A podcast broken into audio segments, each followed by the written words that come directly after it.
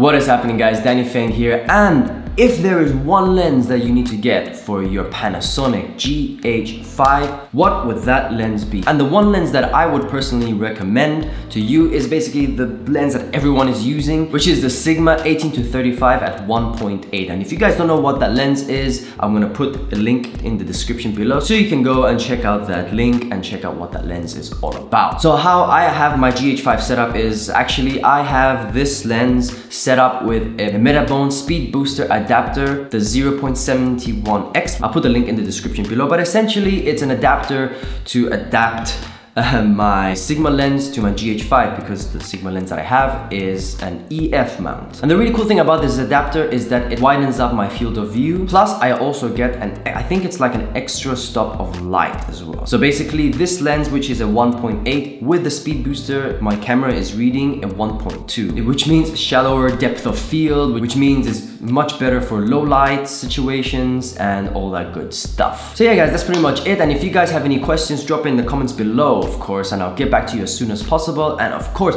if you like this video, please like this video because it helps and subscribe if you haven't, because that helps too. And I'll see you guys in the next video. And until then, keep on creating, keep on inspiring.